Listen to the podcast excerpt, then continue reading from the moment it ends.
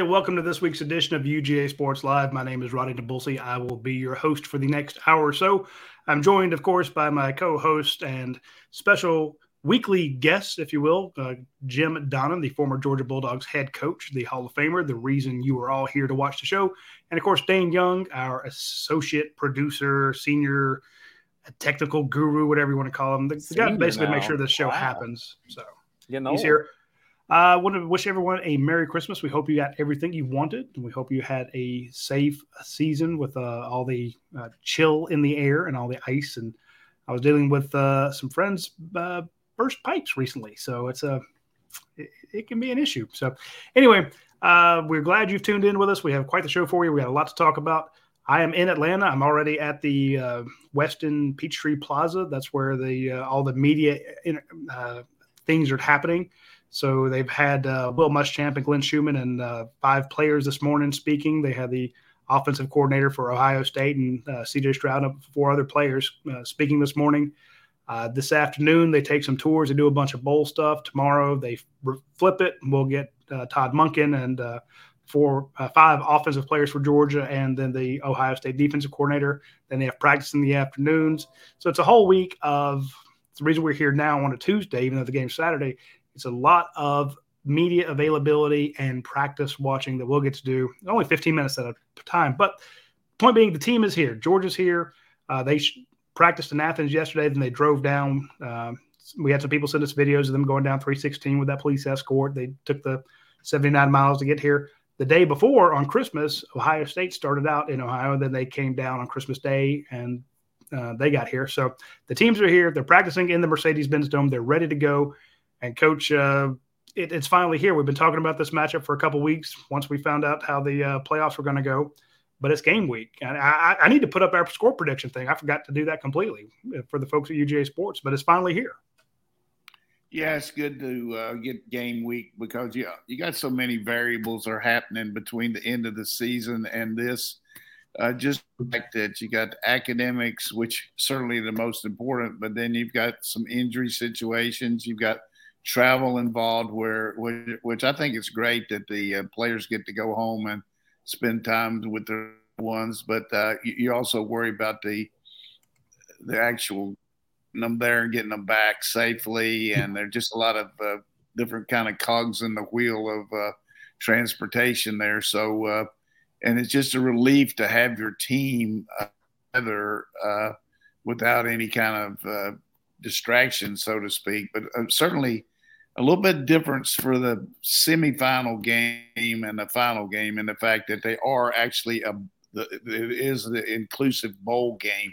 So Right. there's there's certain kinds of uh, activities that your team will go to, uh, you know, outside realm of just football. I mean, I, I know they uh, when we went to the Peach Bowl, they had all kind of different things going on in Atlanta that we went to. But I think the uh, the you've got to get a real fine line between getting your ready conditioning wise and not wearing them out, standing on their feet uh, at some of these uh, social events. So, but Kirby's a master at that. They've got a good plan. Uh, the real key is all the other people at the uh, site that are kind of behind scenes people that do a lot for the football program, but uh, aren't as involved in the game or, or getting ready for the game.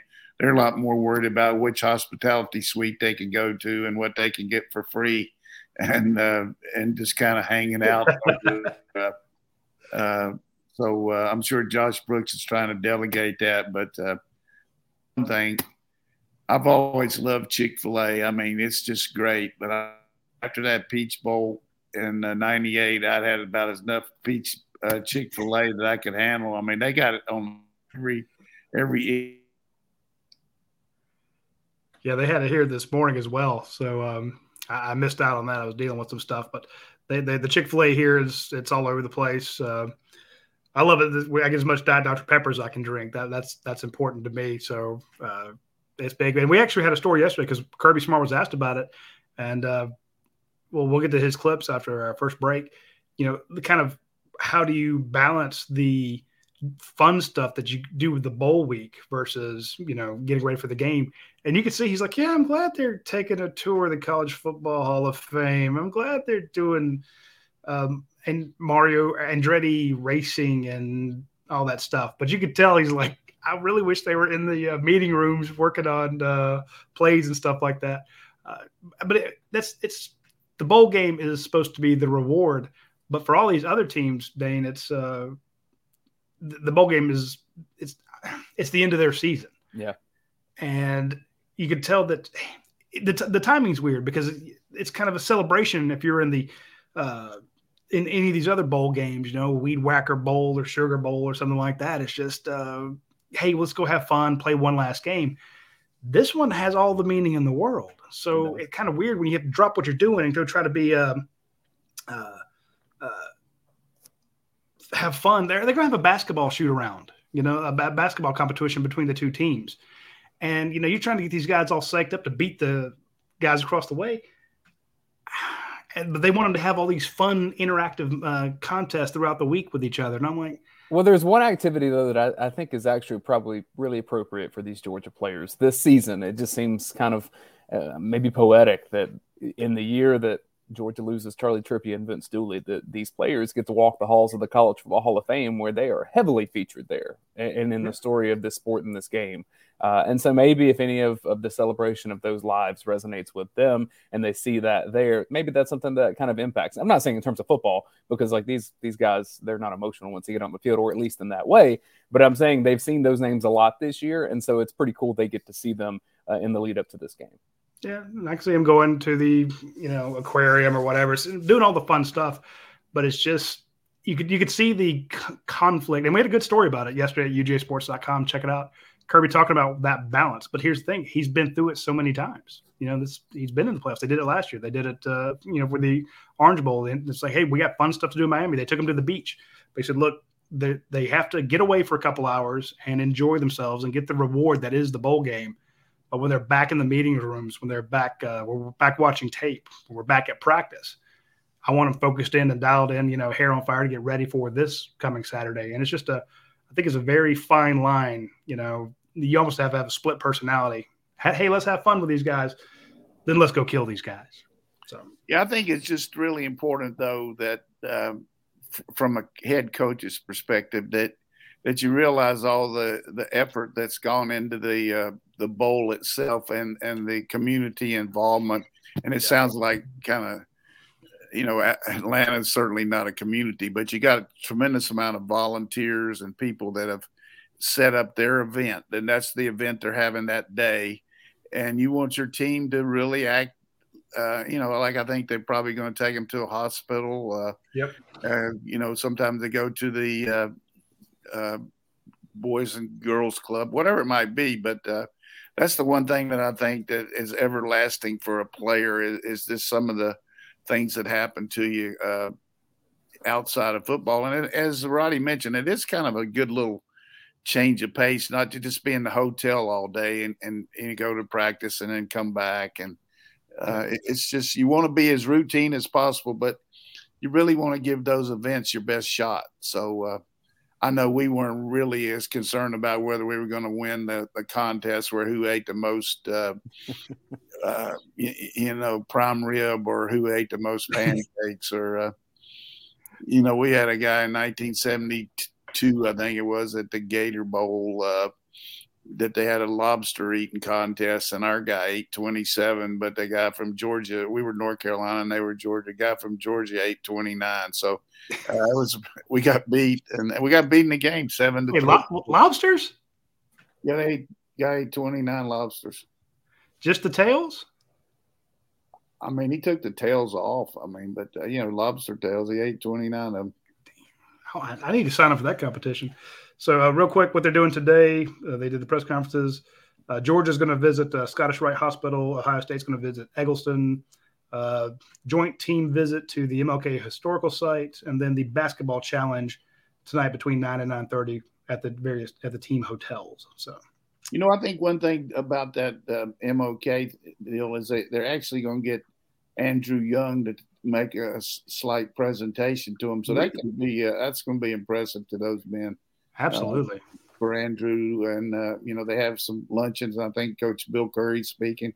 You know he's a real good motivational speaker, but uh, it's just uh, it just helps your team to you know you want to have that edge, and I keep talking about it. You want to, but but sometimes when you just got everything is just balls to the wall type, you got to relax just a little bit, and uh, you just get some laughs. And I always like the ones where the players got up and uh, had to do contests. I know last night they were doing some like stuff against Ohio State, and uh, uh, it's just uh, you know you see these guys get up there and sing or whatever it might be. It's just great. I want to mention the power of these hospital visits, though, because my older brother has cystic fibrosis. And when the Braves won the World Series in 1995, he got to go to the World Series luncheon. I think it was through, mm. he had been in Egleston and it was through CHOA in Atlanta. Uh, but he had he got to go to the World Series luncheon and he sat with Mike Mordecai, the Braves player that was on the team. Every player had a kid at their table in the family, and we still talk about that to this day. Mike Mordecai is not some superstar, uh, but he was just a really good guy and he was really nice to my brother at a time where my brother needed one of his heroes from one of his favorite teams to be nice to him. And so this is a big deal for a lot of families around Georgia. And the other thing about it, you know, that you can only take so many players because it, it's just hard logistically to work them through the hotel out of the hotel and into the hospital and all that. But uh, those guys are standing in line, volunteering, wanting to go visit the kids' hospitals. I mean, they they all want to go, and you got to pick just a certain amount of them. But it, it's just, uh, you know, just gives you a lot to be thankful for when you get it. And then also, as you mentioned, the impact it has on those uh, uh afflicted people that are in the hospital. Uh, it's uh, we noticed the same thing years ago at the uh, Sugar Bowl. Um, too many guys for the number that want to go to those hospital visits. So, uh, very busy week for these guys. They still have to get ready for the uh, a very tough challenge. Coach, I know that we were talking about this earlier. You said that you felt pretty good about the game if Georgia plays the way it's supposed to. I'm still, you know me, I'm a negative Nelly. I have a Munson-itis syndrome. I'm worried about this game. Uh, what have you I know you've been watching tape and been watching film. Kind of give us a quick breakdown, just you know, ballpark it uh, of what your your latest thoughts on how this game's changed, maybe from, how, or how you see this game playing out compared to how you might have seen it when we first started talking about it a couple weeks ago. Has anything changed in your mind? Yeah, I, I don't know that it's changed, but I know, I do know that you, you, always respect all teams and fear none. But from the standpoint of uh, just physical talent, uh, athletic ability, this is the most most uh, talented team. And you look at the recruiting, and you can understand why. It's the most talented team we've played as far as just uh, guys on the roster. Uh, they certainly haven't played a very difficult schedule, and when they've been challenged by good offensive teams, they've had trouble on defense. But I think you know we can match it up and talk about all the different things, but we're going to have to put some kind of pressure on Stroud. We just can't let him stand back there. He's very accurate uh, not very mobile. He doesn't. He's okay mobility wise, but he doesn't hurt you with the run. So uh, as we've talked about so many times on these shows and and watch alongs, uh, our team likes to play man under too deep, matchup zone type stuff where we really get the underneath coverage with. Uh, you know where they're not worried about areas as as as much as they are man, and you're not worried about the quarterback runs. Uh, you go back to that LSU game, we were so worried about uh, the quarterback runs that our linebackers uh, were forced to play zone drops because they were worried about them breaking the line of scrimmage. And we're just not a good zone dropping linebacker team. We haven't had the experience that those three guys that went to the NFL had. I mean, I watched Quay Walker the other the other day against uh, playing against the Miami Dolphins. I mean, what a player! I mean, just uh, in and out all the all day, just making plays all over the field. And you, same thing with the other two. But I, I just think we've got to, our defense has been really good when we're ahead of the sticks. And uh, you, you, just got to think they're going to throw at least 50 passes in this game. I mean, if I'm playing Georgia, that's what I do. I wouldn't waste a lot of time trying to run on us, uh, particularly with that one back out. So, uh, we got to play the ball in the air and hope we don't get a lot of calls. I noticed where Radi mentioned that the Pac 12 people are going to be calling a game. Uh, you know, they're not as bad about calling pass interference as maybe the Big 12 and ACC are. But uh, you know, I think find out how they're calling the game. I don't know if we're going to match up uh, Kelee on uh, on Harrison, the number 18, their best receiver. But we probably play some field coverage with uh, Lassiter and uh, play Kelee in the boundary. But so overall, I, I just think we got to get some vertical pressure on and play the ball in the air and be in the sticks. And then offensively, this team really sets itself up to give up explosive plays. You know, Michigan had six plays over 50 yards. Uh, we've got that potential to do that. Uh, I think we let our quarterback go a little bit more here. By that, I mean maybe not be so worried about him uh, getting exposed uh, on on running plays. Maybe let him keep the ball a little bit more and uh, move him around in the pocket. But uh, hopefully, Ad Mitchell's going to be ready. I don't know. It, you know, every time we say he is, he doesn't play much. But I think the big key in this game to me is what what McConkey can and cannot do. He just gives you such a vertical threat uh, whether it's four vertical or on the deep cross or reverses or jet sweeps. Uh, we don't have that with anybody else. I mean, Kearis is okay, you know, possession type receiver. So is uh, uh, Blaylock, but uh, his health is very paramount for us. Um, we we need him to be ready to go.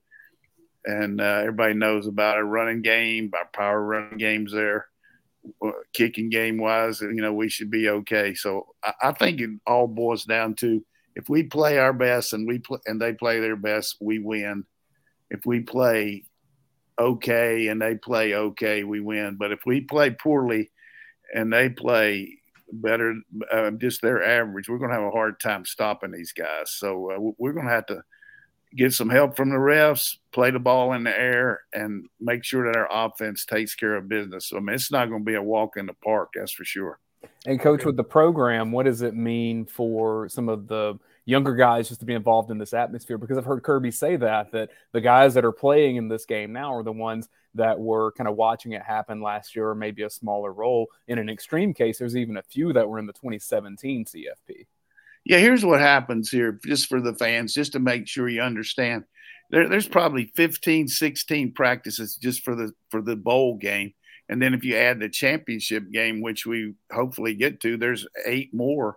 That so you have uh, 20 plus practices, and Kirby does a really good job of intertwining the uh, getting ready for the opponent, but also having a kind of mini spring practice for the second and third guys that aren't necessarily prime contributors to the team. So you can go out there and have extra drills, extra teamwork, extra uh, situational work with those guys, and those reps are quality uh, type deals that get you ready uh, if you're called on this year. But next year, you've already had all that and you've had that experience of getting ready for a, a big game and the lead up to it, like the meetings. I mean, the extra meeting time you're getting is just reinforcing your assignments and knowing what to do and and uh, so when spring practice comes in you've had all the fall camp you've had all the, the this preparation and it's just repetitious and you're not thinking as much about what to do because we have a myriad of defenses and offenses and all that but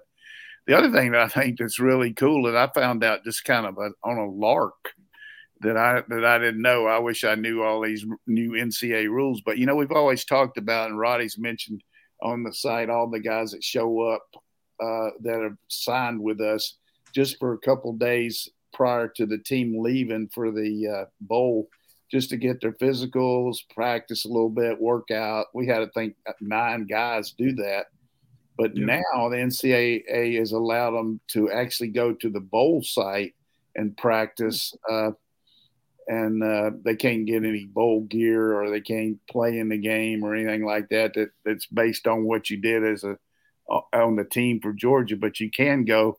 And uh, boy, that kind of experience is invaluable. So I think yeah. we've got like C.J. Harris, Allen, uh, Williams, uh, Lucky, and Jarrett. Those five guys are over in Atlanta, and they're out there, uh, you know, going through the whole whole deal with everybody. And uh, boy, that's going to be great for them going into into the spring. But I know Radi knew that, and he. I did not know. I'm thinking about all the corrections I got to put out. No, I mean that's pretty cool, though. I think I, I, didn't, I didn't know that. The guy at Oklahoma was telling me when I was out there that uh, Oklahoma had four guys going to the Cheez It Bowl to practice down there with them. I said, well, hey, they can't do that. Yeah. You know, uh, that's not. And sure enough, I checked with some people here and found out that we actually, that's a new rule this year that uh, you can do that. And those are the five guys that are there.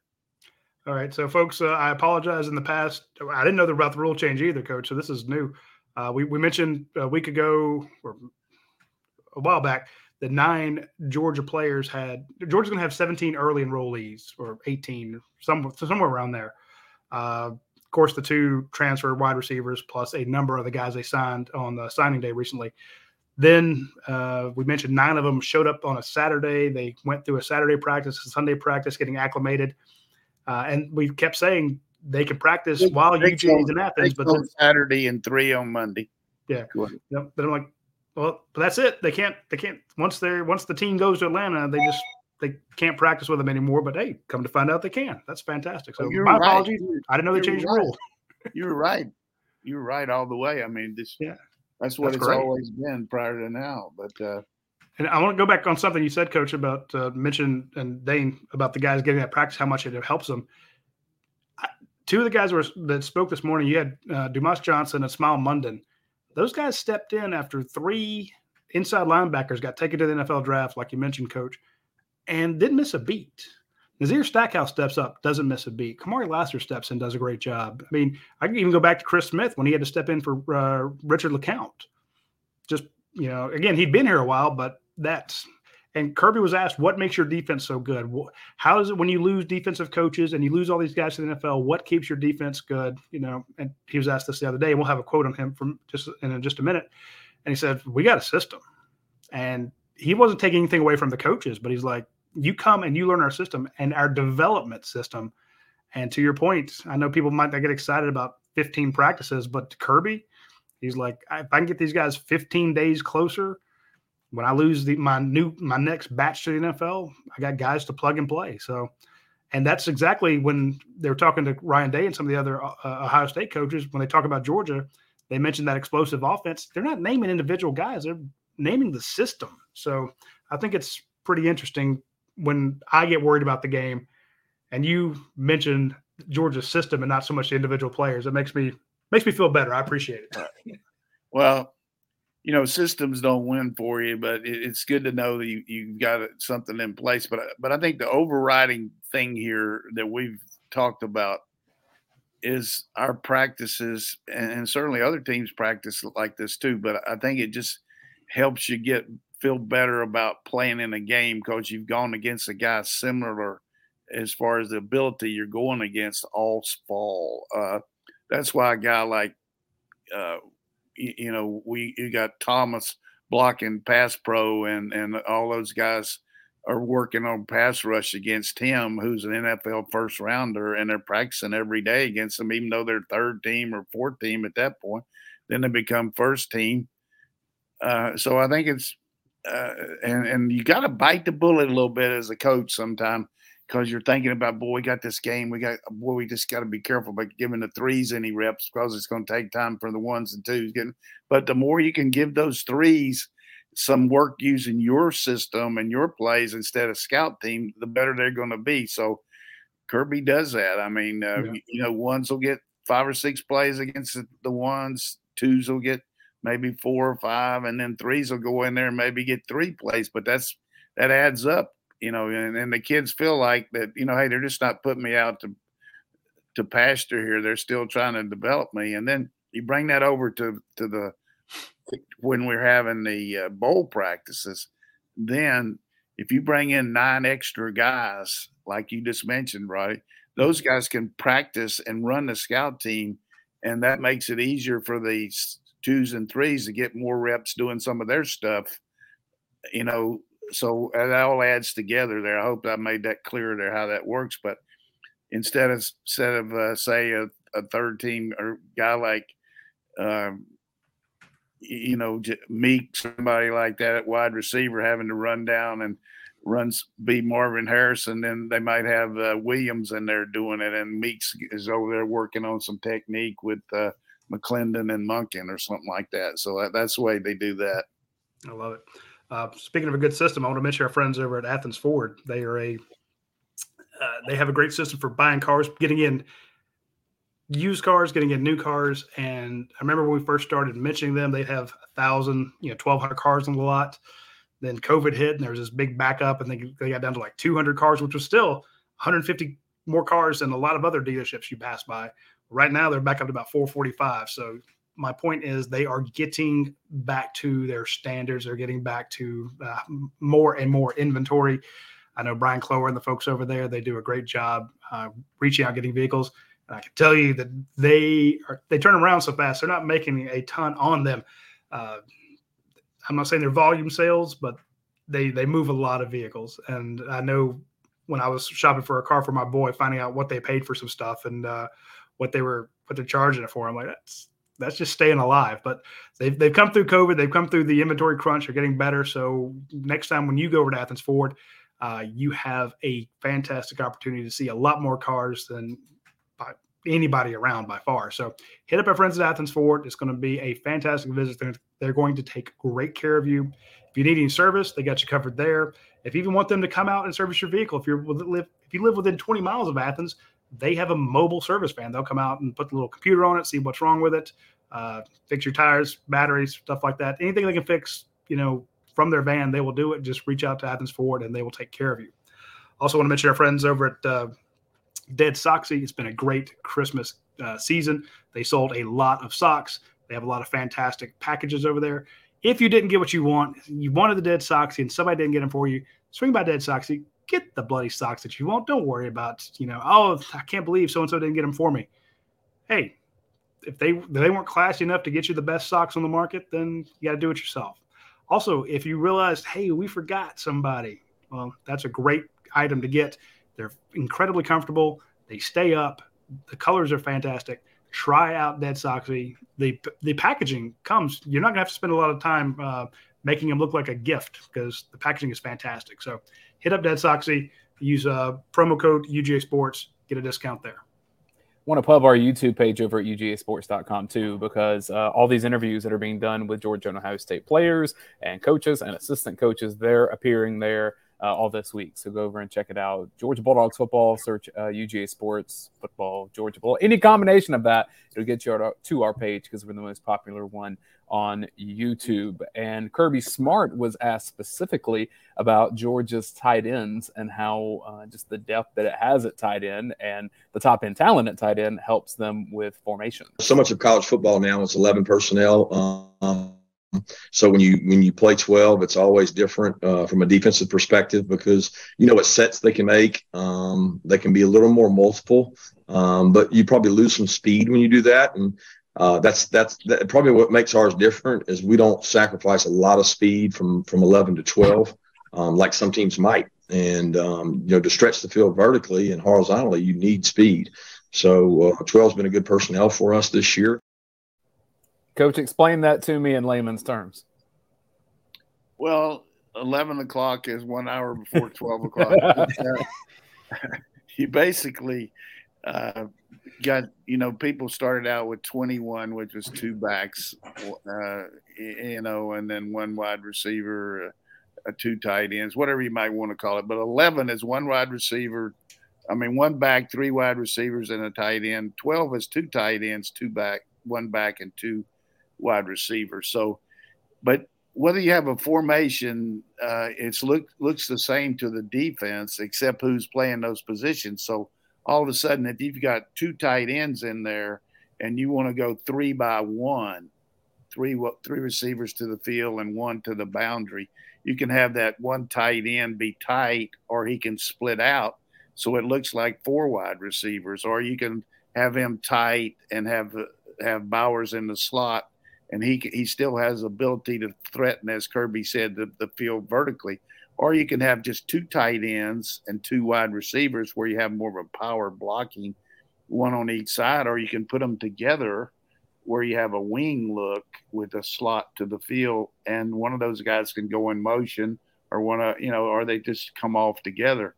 And we have the capabilities of going 13, which is three tight ends, but the, the, the beauty of that is you run the same formations that you would run with with three wide receivers and one tight end in the game because Bowers is so good at being that extra wide receiver, and it puts a lot of pressure on the defense. I mean, do you put another linebacker in there, or you put another nickel guy in there? Once you put another nickel or go to two uh, two extra defensive backs, that's when we're going to all of a sudden go back to pounding it because now they're not near as good against the run.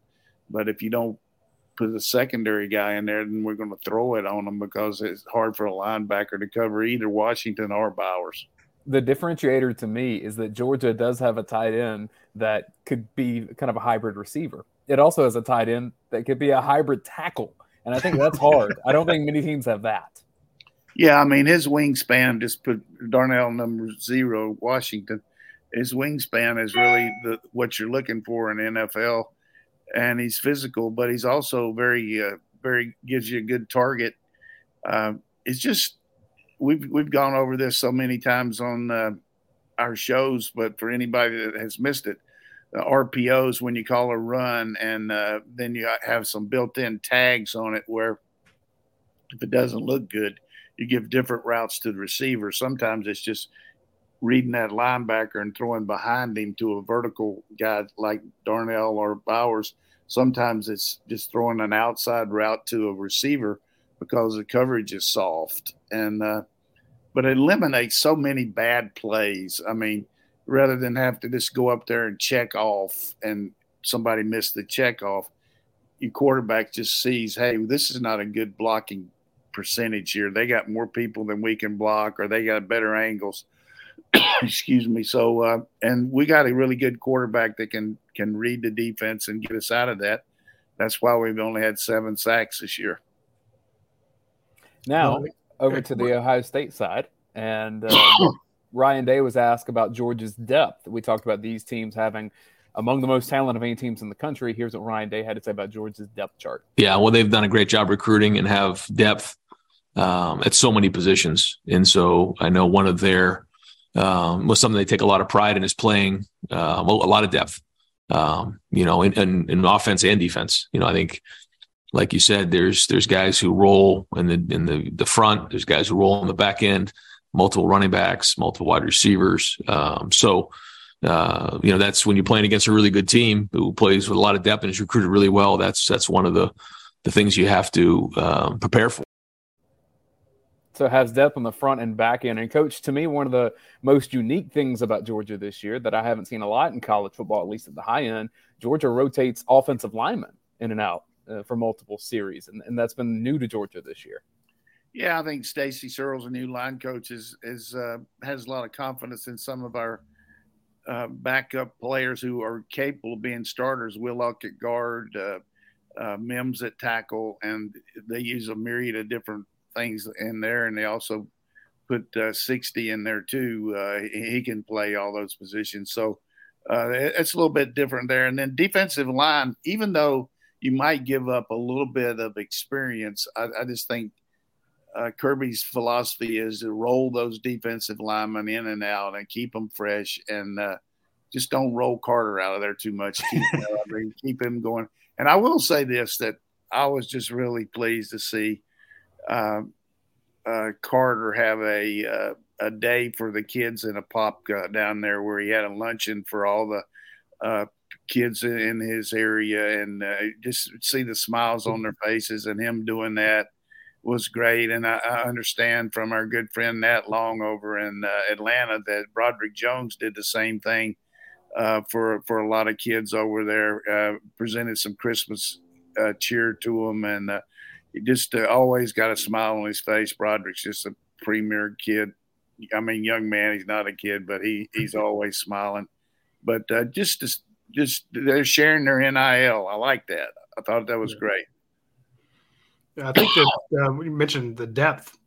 That clip you had of Kirby, who's mentioning how his team does 12 more than a lot of other teams because he doesn't lose any speed by bringing in, you know, having Brock Bowers in there. He also said, "I look forward to us using more 13." You know, because we got some other guys to come in. So to think about you know, that. I think that's bait there. I mean, what I- I, mean, I- he, he might be putting. I in- know. I was going to say the same thing. I'm like, maybe just giving them one other thing to, to work on. You know, one other thing to look at. That's capable of doing that, and that's great. But but you know that uh, uh, in the country, there's only two teams that use 12 personnel more, more than us, and I, I think Iowa and maybe Utah. But uh, we've got a phenomenal percentage of pass completions, almost 70 percent of the passes we've thrown from 12 pers- personnel has been completed for like 1,500 yards. I mean, and uh, I don't know how many touchdowns, but just uh, makes you want to do it more. That's for sure. the, I was going to say, I think it's definitely bait, you know, to throw something out there. But the reason it works, coach, is what Ryan Day just said. They've got the depth. So if you were to look at Georgia's third or fourth string uh, tight end, you'd be like, oh, well, I mean, if, if they haven't recruited well, you're like, oh, that's some BS. That's some bullshit. It's, they're, they're not going to do that. But when you see an Oscar Delp or a Ryland Goede there or Brett Seither, you're like, shit, they can use him. Okay. Uh, just in case, guys. but and that, you're that way across the board. Uh, when you say let's go, they go to nickel, who's your nickel guy? Who's your star guy? Who's your uh, if you have to do that, it's like wow, they got all these five star cornerbacks they haven't started using. Daylen Everette's just chomping at the bit to get out there. Hey, look, you know the Jalen. Kimbers of the world. Yeah, I tell you one uh, for sure. Uh, Everette's made dramatic improvement with the coaching he's gotten from Kirby and Muschamp and Fran Brown. I mean, he's very coachable, and uh, he just you just see him in practice what he does. A few times I've been over there. I mean, he, he can cover and he he likes to compete. And and Nyland Green has done a really good job as our gunner. He made a bad move one time and hit a guy too early, but uh, Kirby has mentioned that in, in another press conference that you know to look at defensive backs so much as corners or safeties or nickels, uh, just uh, getting enough numbers in there where you got to supplement your special teams and your uh, depth on your nickel and dime stuff. I don't know that we're that good in the secondary, but we got.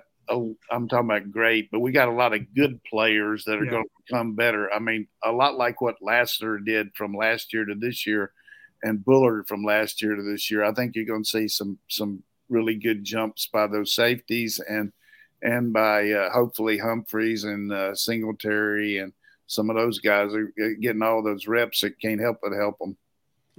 the the mention of the depth thing always made me think about how a few years ago we, we were talking about this kid named Azeez Ojulari. Nobody knew who the hell he was. He'd missed most of the season. He comes in the Sugar Bowl, blows it up. Last year, I mean, two of the biggest plays in the playoffs were made by William Poole. You know, it's just a guy you hadn't heard a lot of uh, highlights about throughout the season. Then at the very end, they pop up.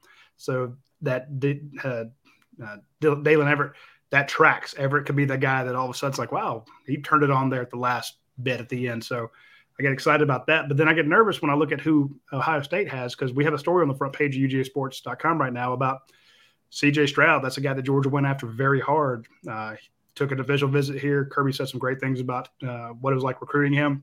Paris Johnson, the offensive tackle. I remember driving up to North Carolina to see him at a camp. Uh, fantastically gifted player. Uh, they've got uh, some of the best talent that Georgia's seen. So they've recruited really well. Georgia may be a little bit deeper, but that starting uh, 44 up there, coach, is pretty good. Yeah, they got good players and they've been well coached. I mean, uh, I've always had a lot of uh, respect for Wilson, the offensive coordinator, used to be out at Oklahoma.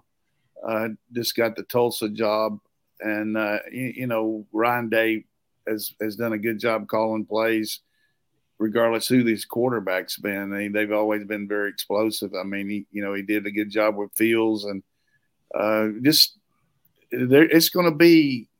Uh, you, you know, you got to go out there.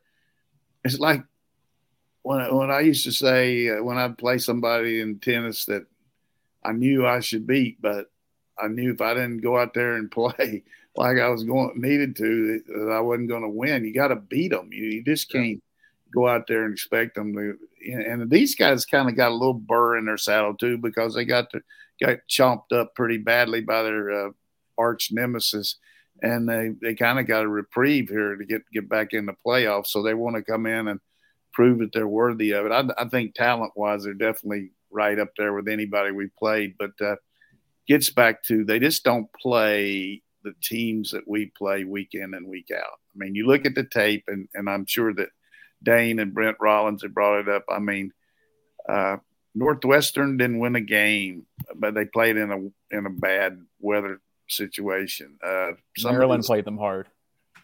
Yeah, Maryland's okay. I mean, but what are they seven five? Yeah, you throw Maryland in the SEC West or even the SEC East, and it's like not going to go good for them. They got a quarterback, but and their tight end just went to Alabama. Uh, well, I'm just telling you now, Alabama has got their backs to the wall and they're throwing out some heavy, heavy, heavy stuff that you usually get at an ATM. um, yeah, there, there's panic over in Tuscaloosa. that's a, that's a fact. We saw we're seeing that on the recruiting trail. Uh, I can tell you one thing: if I was Kansas State, I would get a couple of chaplains on the sideline for that game because I, I think Alabama. I mean, they've made a. I know they got some good insurance policies for Bryce Young and and uh, Will Anderson, but I, I, just think that is that is a condo bet right there. Uh, Bama minus six and a half is just. Ooh. I love it. All right, speaking of uh, good bets, I want to mention our friend uh, uh, Brian Beachy over at uh, My Perfect Franchise. Uh, My Perfect Franchise, when I mention this and people don't quite understand what it is, they're basically franchise coaches. Andy Luedecke, uh, the former Braves pitcher, Brandon Beachy, they you meet with them and say, "Look, I, I'm thinking of starting a franchise." Now, my moronic self, I thought that all franchises were like, uh, you know, restaurants. I didn't realize that there were other things out there. Well, there are 3,000 different franchises you can get from standalone stores to stuff you do out of your home to uh, the restaurants that we talk about. You know, we'll mention uh, uh, Your Pie. That's a franchise. You can uh, meet with them and open up your own open your own Your Pie. But if you're not sure how to get into it, how do I do financing? How do I get the license? How do I get the store? How do I do this? Reach out to Andy Luedecke and Brian Beachy at myperfectfranchise.net. It doesn't cost you anything. Just reach, reach out and say, hey, I just want to know more. And they will help you. Now, uh, if you wind up getting one, they get paid by the franchise people they set up. So it never costs you anything. So reach out to Andy and uh, Brandon and say, look, just help me out here. I might, I'm, i might want to stay in my current job and do this on the side, or I might want to just get out of the rat race and set up my own uh, income stream. So hit them up when you get a chance, and you'll you will thank me for it when you get when you do. Also, want to mention uh, our friends at Your Pie. You know, this was something. This was a concept that was started by uh, uh Drew Bobo, uh, Drew Bobo, excuse me, Drew and Natalie French uh, be interesting. but Drew started it, and NIL's uh, getting big now. Yeah, he is. Uh, started by Drew, and basically they got the idea on their honeymoon. They're in Italy, and he's like, "This pizza thing is fantastic." They had a in Ischia, Italy, the town, and he just loved it. And he brought the concept. He worked on it on the plane back, and went out and started a business. And it, you walk in, you get, you know, they toss a pizza crust in front of you. Then they put all the sauce and cheese and whatever you want on it, just like a, you order each individual topping, and it doesn't. They don't add. They don't charge you per topping. And then they slide into a super hot oven. The crust comes out fantastic. The pizza is the best you'll ever have. By the time you've gotten your Coke and paid for everything and sat down, they bring it to your table. It is a great concept.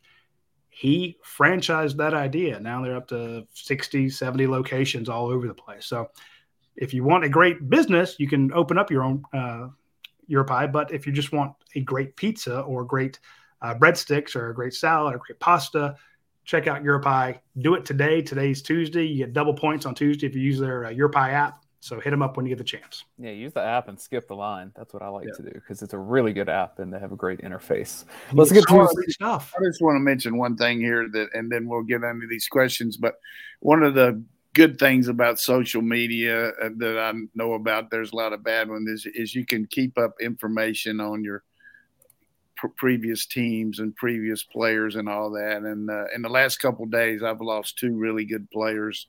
One that uh, played for me at Missouri, Demetrius Johnson, who just a tremendous young player from out of uh, St. Louis, played defensive back, was a leader on our team in the 80s. And he also got involved with uh, a lot of people in the uh, East St. Louis area as far as helping uh, homeless kids, and and and he's he's helped uh, Missouri's new coach there, Drinkwitz, with the NIL over there in the, in the St. Louis area, just had a tough deal with his heart. And uh, rest in peace, Demetrius. And then John Green played uh, defensive, I mean, running back for me at Oklahoma. He wasn't a starter, he, but he was a good blocker, and he came in there once in a while in the wishbone and has had diabetes over the last couple four years and had, had a couple of his uh, limbs removed, but just didn't make it. But uh, Damn. I want everybody to know that I'm really, you know, and all our fans out here that, you know, there's nothing like being a coach, but it's tough when you lose some of your players.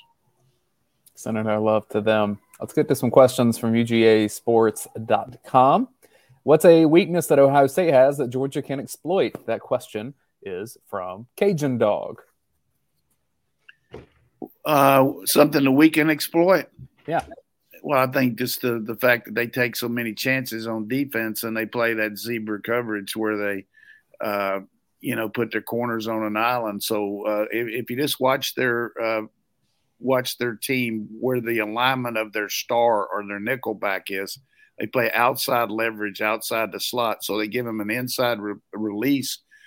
but their safety can double cover them a little bit. But once they do that on the inside release, then the corners on an island out there so it really presents a, a, lot of chances to throw the post behind it or the, the nine route. So that's something. And then on the, on the weak side, they really count on the free safety because they have so much coverage to the field. He's got to protect the B gap on the run. So the inside run to the weak side of three by one or any kind of look there where your your front. I don't want to get too technical, but they're counting on that that guy to come up there and play because their strong side linebackers helping so much to the field and their weak side linebackers got to help a little bit. So free safe. So you got about four or five yards on on the weak side run anytime you want it, and he's got to make that tackle. So there's two things that maybe help you. From Dean Dog, and I think you may have answered this, Coach. Maybe this is further elaboration. If you had Ohio State's roster and you were playing Georgia, what would your offensive game plan be? You said throw it a ton. Yeah, I mean, you're just not a real good running team, and you're not a good physical team that knocks people off the ball. You, you do have a, a, an efficient tight end, and you got some really good wide receivers. Uh, the one thing about throwing the ball, it's a great equalizer if you can protect, but you got to be able to launch it.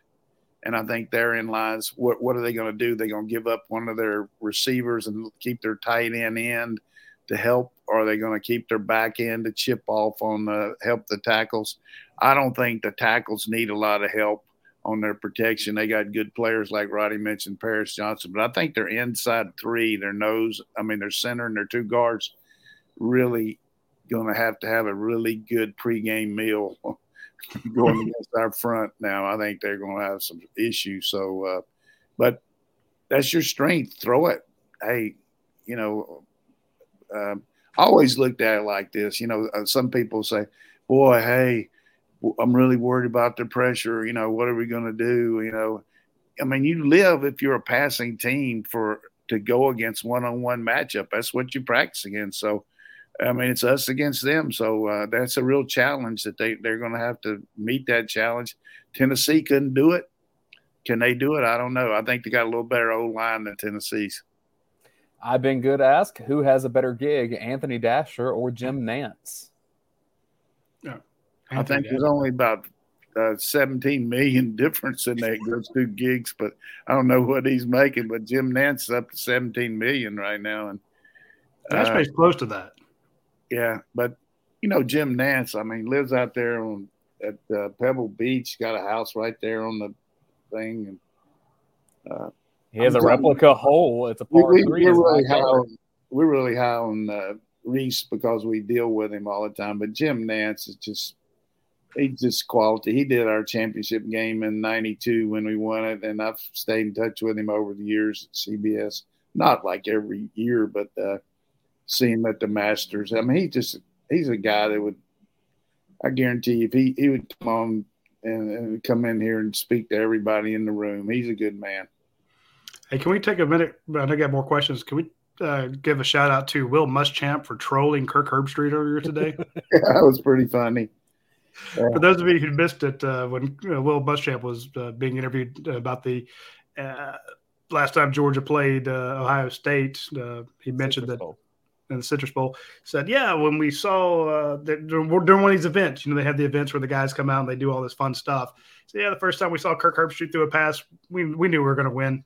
And be sure be sure you told him I said that. So uh, shout out and." Kirk Herbstreit had a bad game against Georgia. I think he went what eight of twenty three or something like that. So he did not have a good game. So uh, thanks, Will Muschamp, for providing a Yeah, they get- this morning. You get a chance to bust those reporters once in a while. That's pretty good by Will. I love. It. He's so funny. From We'll Utley, hear from Will again in two years. Utley 1992 asked who would win in a fight, an emu or a llama? Explain your answer.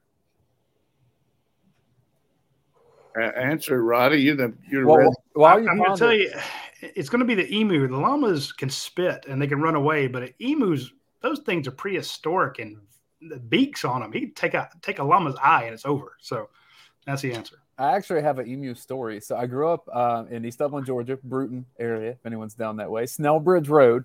And uh, one of our neighbors had exotic pets. I think this neighbor was later arrested for growing weed. I don't know that for sure, but that's what I think happened. Anywho, I'm in middle school and I'm in the front yard waiting for my cousin to come pick me up as a, a car rider.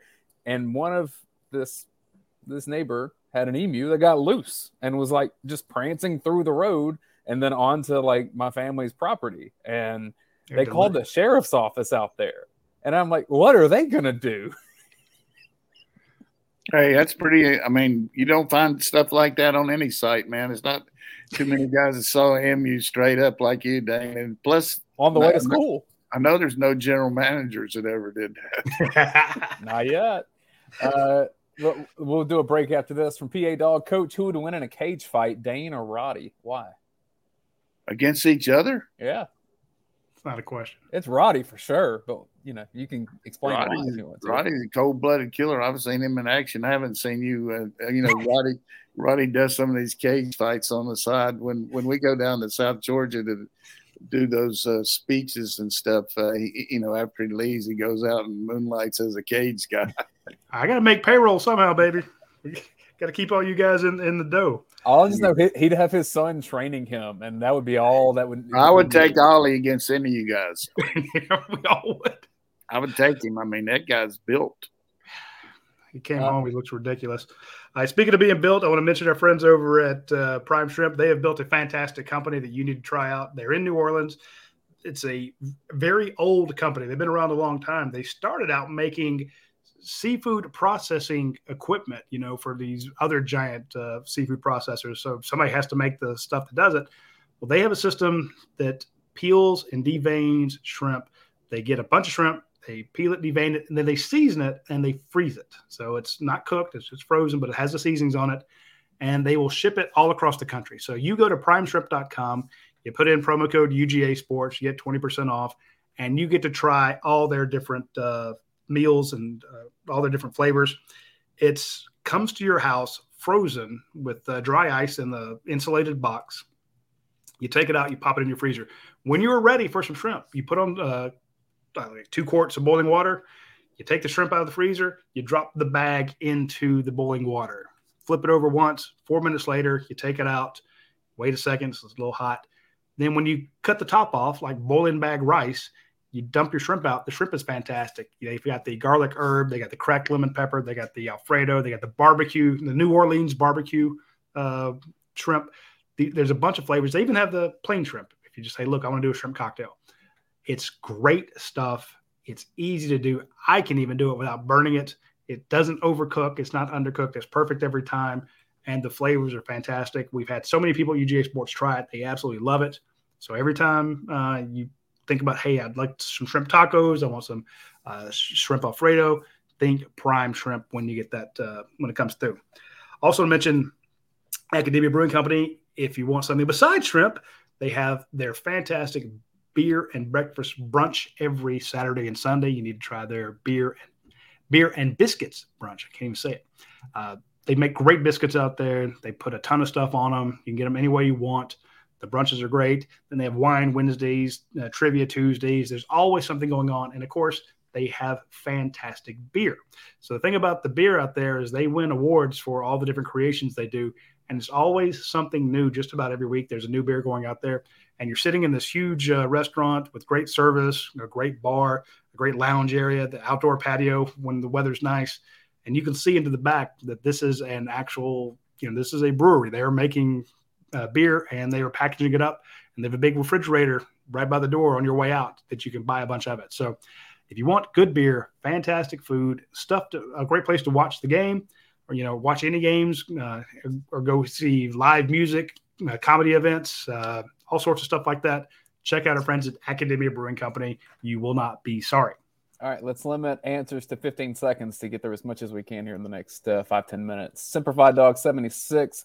Uh, which team has the advantage on special teams? Coach, also, is there a special teams player on a team that you coach that stands out that maybe flew under the radar but was always a, a contributor on special teams? Yeah, I think we got an edge in the special teams just because of our, we play so many first teamers on there, and you know our, our kickers to spend money uh, all year, uh, place kicker and kicking off, and and as far as somebody that was a special teams guy for me was Troy Brown up at uh, Marshall, just uh, unreal. Uh, we didn't think he was that great coming out of, and I kidded him. I said, "You're, you're one of the first guys I've ever seen that can't dance." uh, when he was here. They were, they were trying to. He was trying to play basketball, and he could, wasn't very good basketball player. Didn't have much rhythm dancing. I said, "How you gonna be a wide receiver?" But he played 15 years in NFL. So Troy Brown. 15 years. Nolan W88 wants to know. He says, We've talked to, about coaches, how they talk to each other leading up to a big game like this. What happens when two coaches, let's say Kirby Smart, Ryan Day, when they call the same coach to get the scouting report on the other team. What happens in that case? Is there any kind of coaching code of what you tell who?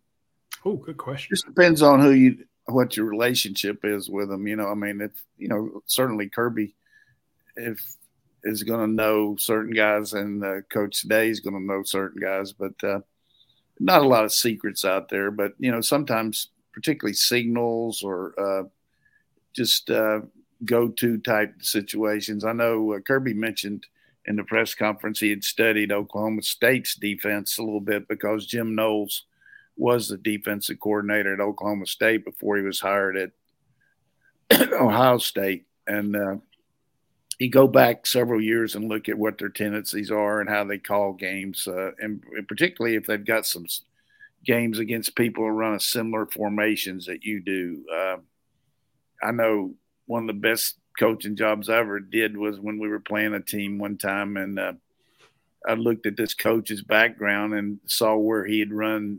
We were running the wishbone, and it's hard to get tape on him. I, I looked at he'd run this tape uh, uh, film when he was coaching at uh, someplace in Louisiana when he was in one double A, and he came out there and ran the exact defense against us, and we it was like stealing the whole game. I mean, we, it was like stealing. Love it. Boom MF for Dog ask, do you think Georgia, how does Georgia's edge rushers, rushers stack up against Ohio State's tackles, knowing that you have to get pressure on CJ Stroud? I think their tackles are their strength, as I mentioned earlier. We, we probably won't get uh, a lot of pressure there, but we can get some uh, going at them with two people, whether it's with the star or with the linebacker or a safety mixing it up and then getting their guard and their backer involved and, and where he's just not one on one, he's having to make a decision. Uh, and the precision with which we rush the passer, it's going to be, you know, you don't want any wasted steps. I mean, it, it, there's such a good timing team that if you can get him off his spot. So if you've got to come off the edge where the end comes down and you come around, you need to come right off his butt there and not go outside. Don't waste any steps. So precision on our pass rush is going to be important. Tech one, do you think Georgia plays more dime against Ohio State? Good question. I think we'll play some of it. It just depends on what the down and distance is. I like getting an extra DB in there though, uh, particularly. You know, we've we've played against teams in the past, like when uh, Coach uh, Malzahn was that we won that game after we lost the first one to uh, Auburn. We came in there and played them in the uh, played the first game with a lot more uh, nickel and dime. And in the second game, we played a lot more conventional stuff to stop the run. So uh, we can go either way there, but it's always good if you know it's third and 15 as compared to third and four. From KCKD, Coach Donnan has said our defense struggles in the normal short to medium, second and third down kind of deals on the down and distance situations. Can you elaborate more on why those struggles occur? Well, because there's uh, the run pass option. I mean, you can you can run our pass in those situations, and you you got to call your defense that gives a percentage of stopping both as compared to when you know it's pretty good chance it's going to be heavy pass. You can call a lot more defenses or heavy run. So uh, every team, it's not just us. Every team is not near as good when they got the threat of run and pass. So, uh, but it gets back to the experience factor of our team uh, getting better at it. We've gotten a lot better, but still we don't have quite the defensive prowess that we had last year as far as personnel that wouldn't doesn't make any difference what you what you're running on offense we can stop it dog of ages asked coach do people call you to try to get information on georgia? We know nfl teams do the college teams. Yeah i can see them calling me. I say hey are you serious man? I said you know hey we're going to run the wishbone this week. We're probably going to run a I watched them the other day. They run the two man rush with nine drop, and hey, they know better than do that. And and guys like Bear and Stanford Steve. Stanford Steve's going to be over there this week. He's looking for some scoop, but I told him you're not getting any. You're not getting any. They like to punk me up. They think they they they like to get me riled up about things, but nobody call, calls me about Georgia. That's for sure. Semper Fi Dog 76. What y'all's best guess on the shade of Just for Men that Ryan Day uses? That black beard, I, think, I guess is what I don't saying. think he uses it. I mean, he's a young guy. He's not even 40, is he? How old is he? I'll find out.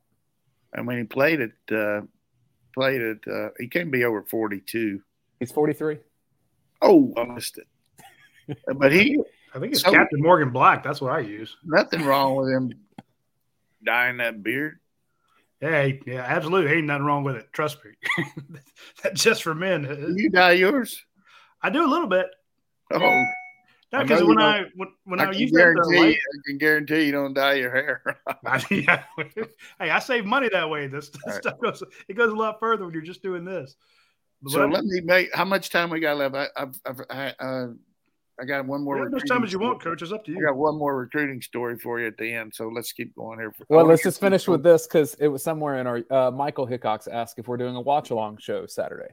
Yes, we are. Sure are. It's going to be Dayne and I solo, but we're going. to Radi's going to be over Not there. Not be any good without me there. Radi's going to be over there big time time in it. And uh, hey, uh, it was Coach and I solo when Georgia won a national championship. That's right. all I'm saying. Because yeah, but it wasn't a good show. Georgia won a title, but one the show was terrible. It was the most viewed with, show we've had. Same thing with Florida, but uh, I know. yeah, right, Coach, good games. Y'all probably don't want me there.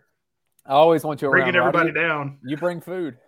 So, so in 1976, I was coaching in North Carolina, and we were getting ready to go to a bowl game, and all the coaches had, you know, gone to visit somebody as far as their families and all. But then we were going to assemble back after Christmas Day. And we were recruiting this kid out of uh, Goldsboro, North Carolina, called Ken. His name was Ken Mack, and it was between us and Duke. And and uh, I was offensive backfield coach, and I was involved. But Pat Watson, who everybody knows, coaching me here, he he had that area, and he'd done a good job with him. But the kid committed to to Duke, and he was supposed to sign the day before Christmas, and so he had it all set up. They had this big party set up and everything. And so uh, about uh, two o'clock, he calls uh, Pat down in Mississippi who's visiting his mom and dad and said, "Look." Said this guy Duke said he can't come over here to my signing party because he's he's got something else and he wanted me to have it later uh, you know, you know, uh, when he gets back, and, uh, and, and basically the the mom and dad were really mad. They invited all these people, so Pat said, "Hey, can you go down there and go to the party?" And the signing party, and of course, it was day before Christmas. Man, I wasn't too jacked up about it, but uh, I said, "Sure, I'll go." And uh, so we went down there, and just because we went to the signing party, got the kid, and he ended up playing good, and he worked for Carolina for a long time raising money. But I, I don't think I've ever seen a, a, party where I went as a coach where all the decorations were the other teams. You know, we had Duke blue instead of Carolina blue, and I was in there, and but they they welcomed me and everything. But uh, that mama just took over and said, "Hey, if that guy won't even drive down there to Goldsboro to sign you, we, we're gonna go to Carolina." So that's what happened. Love it. That's the best Christmas Eve steal I've ever heard of. That's better than the Grinch. right. That's good stuff. All right, did, did you get through all the questions there? Uh, there's a few more, but some of them are pertaining to things that we can get to when Georgia's not playing Ohio State in a few days. There's some people want to know about Earnest Greene for the spring. Some people questioning uh, Arik glad Gilbert. We got, glad we got Earnest. And in the case of uh, Gilbert, um, I wish him well. I feel like uh, Ron Courson, our support staff, Kirby, every, they did everything possible to support this young man. And uh, you know, he he's. Uh, I hope he can get his situation set where he can, uh, you know, be a, a, viable football player somewhere because, you know, all of us have issues with our health, and uh, I don't really know what his are in, in particular, but the, the, main thing is uh, good luck to you. And you know, he got a national championship ring out of it. Yeah. I'm really excited about Earnest Greene. Absolutely. I, Player. Just thinking about the fact that you're going to lose uh, two tackles, maybe three. Got, well, you don't know about McClendon for sure, but you got to think uh, these guys we got coming in are pretty good too. Uh, I've talked to some some of our coaches; they're really high on these old linemen. We got we we didn't do that great this last year on O line, but uh, but anyhow, uh, get ready for the game. I feel good. Uh, if you ask me what song I want to sing, it'd be James Brown. No. I feel good too, Coach. Uh, you made me feel. I was worried about it, especially when they were talking about Ohio State uh, trying to get more physical for this game, doing good on good, banging their heads a little bit. Uh, they know what's coming, and again, I think about them being like Georgia was last year with something to prove, but it's gonna be a lot harder to prove against Georgia than it was against Michigan last year. So, um, in the short history of the CFP, there's been a lot of blowouts in the semifinals, especially. I mean, they've been they've been in the CFP throughout the last four years, but that's about all. They were in it, but uh, they were there. That's that's a fact. Uh, the question on the bottom of the screen there, real quick, be the last one. Did the, the early enrollees make the trip? I want to get back to on touch of this. You saw the, uh, so I think I saw Jamaal Jarrett in the background of a pick. Yes, as Coach mentioned at the very first beginning of the show, five early enrollees actually made the trip to Georgia. That's news to me. I didn't know that they could do that. We've been told that they couldn't. Coach mentioned that uh, there's a new NCAA rule that allows them to travel. They don't get all the bowl gear. They can't play in the game, but they can do some of the practices. So that's uh, helping. I also reported last night that um, uh, Buster Faulkner, who has a job with Georgia Tech, is going to stick around and help Georgia through the playoffs. So I thought that's a very classy move on his part. He could be busting his tail over at Georgia Tech. I'm sure he's still doing stuff for them, but he's sticking around. So the point being, Coach mentioned the support personnel for this team and how many of them traveled to Atlanta to help out. You had five extra bodies to help them with practice, and you still have one of your uh, premier uh, offensive analysts who works with the quarterbacks working with this team. So by the end of the week, this the, the Georgia Bulldogs should be primed, ready to go inside Mercedes-Benz Stadium to take on the Ohio State Buckeyes. We will take you folks on next Tuesday at noon please be sure to tune in. We'll either talk about the uh, the upcoming game or we'll talk about what happened in the uh, uh, Mercedes Benz Dome next Tuesday at noon. We look forward to seeing you then.